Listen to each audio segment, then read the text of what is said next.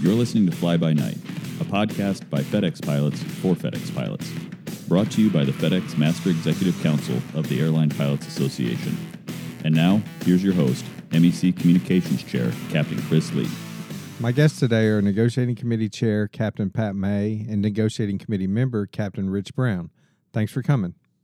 Thanks for having us, Chris. Thanks, Chris. We're approaching the end of the protocol agreement goal of reaching a TA by the end of May. Can you talk to the pilots about where we are and what happens next? Sure. Yeah, Rich and I can uh, fill you in on some of that. You know, we've been busy over the past 13 months in working towards achieving the MEC's goals that they've laid out in our opener document. The timeline that we laid out in the protocol for a focused agenda and a ratifiable agreement by the end of the 13 months is not going to happen. So here we are at the end of the 13 months.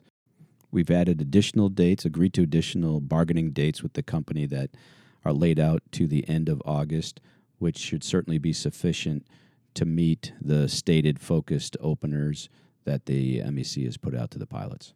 But as we've said before, we certainly will not sacrifice the quality of our end agreement just for the expediency of the time constraints that we've put on ourselves.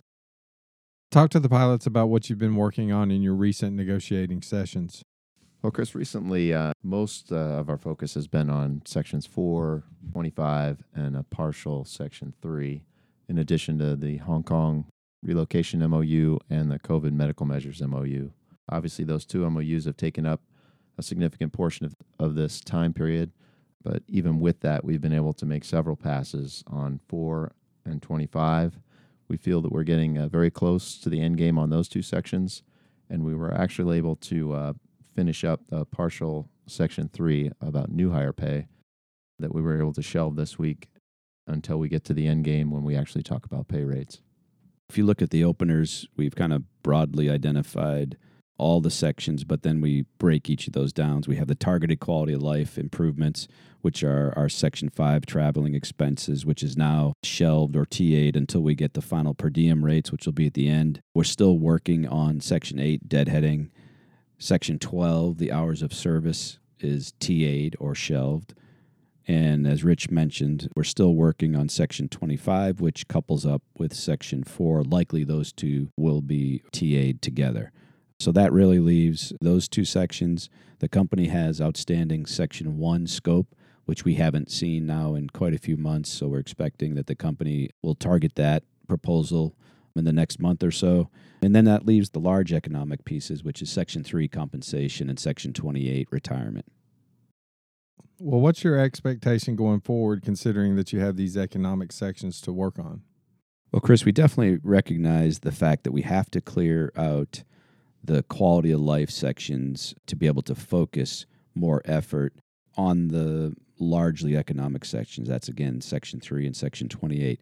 So we have the next dates laid out, and those are May 31st, right after Memorial Day. We'll meet with the company, and again on June 1st. The company is planning on bringing us a counter proposal to Section 28, which is retirement. So that'll take up the whole day with our subject matter experts and as far as the company delivering the proposal to us, stepping through it, and then us having some time to have a question and answer period and back and forth. From that period of time, we, are going to have a bit of a break in between that last session in June and our next mid month session, in which time we'll obviously take Section 28 back. We'll evaluate that proposal in its entirety, and we'll also be developing our next counter to that proposal, as well as looking forward to developing our initial pay rates and per diem numbers. And all these things ultimately may end up in a term sheet once we near the end of the agreement. That presumes that we've cleared a path on the other quality of life section so that now we can kind of focus in on the duration, the compensation, and retirement. We're primarily focusing on uh, 4 and 25 recently. That's our last couple things on the quality of life issues that we're working on to try to get those cleared off the table to allow us to get into some of these economic issues. The MEC has authorized informational picketing on June 28th. Talk to the pilots about that.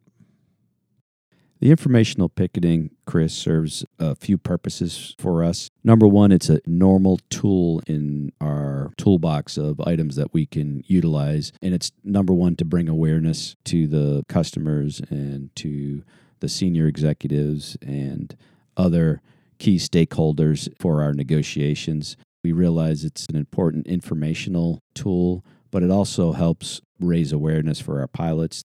There's an important factor, and that's their unity, and it allows the pilots a platform to express their desires to get a ratifiable agreement in front of them, that the company should show up and deliver on their promise to the pilots beyond the thanks and the platitudes that we've received over the past couple of years of this really trying time, probably the most operational extreme conditions our pilots have ever seen. So I think again, you know, it's to bring the pilots together in a unified fashion and to also send a signal that the pilots desire to get this deal done as expeditiously as possible.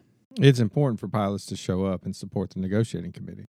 It is. You hear this often, and it's true. And that's, you know, we absolutely speak for the pilots at the table but the company looks beyond the negotiating committee. They look beyond the MEC to see how unified the pilots are behind the goals that the MEC has laid out, which is really developed from these surveys. So the unity of the pilots and desire to get this deal done. And, and the pilots have been very consistent over the past couple years in our surveys.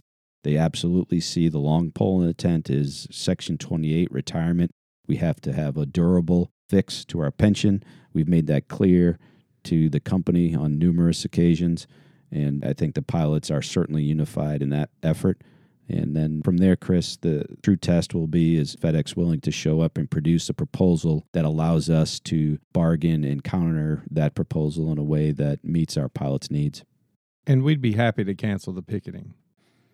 Chris, we could cancel that picketing literally right up to the day before this thing happens. In fact, that would be our preference. Our preference really is to get a final ratifiable agreement that allows us to complete negotiations, cancel that informational picket altogether. Pilots, they're certainly willing to show that unity. But again, hopefully that is unnecessary. I think we certainly have a sufficient timeline ahead of us that we could get to final terms where we could reach out and cancel that event.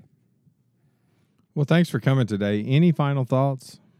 Yeah, Chris. We've reached the end of our timeline that we set forth at the beginning of this process, but we've made progress and we are in a position to reach a TA in the near future.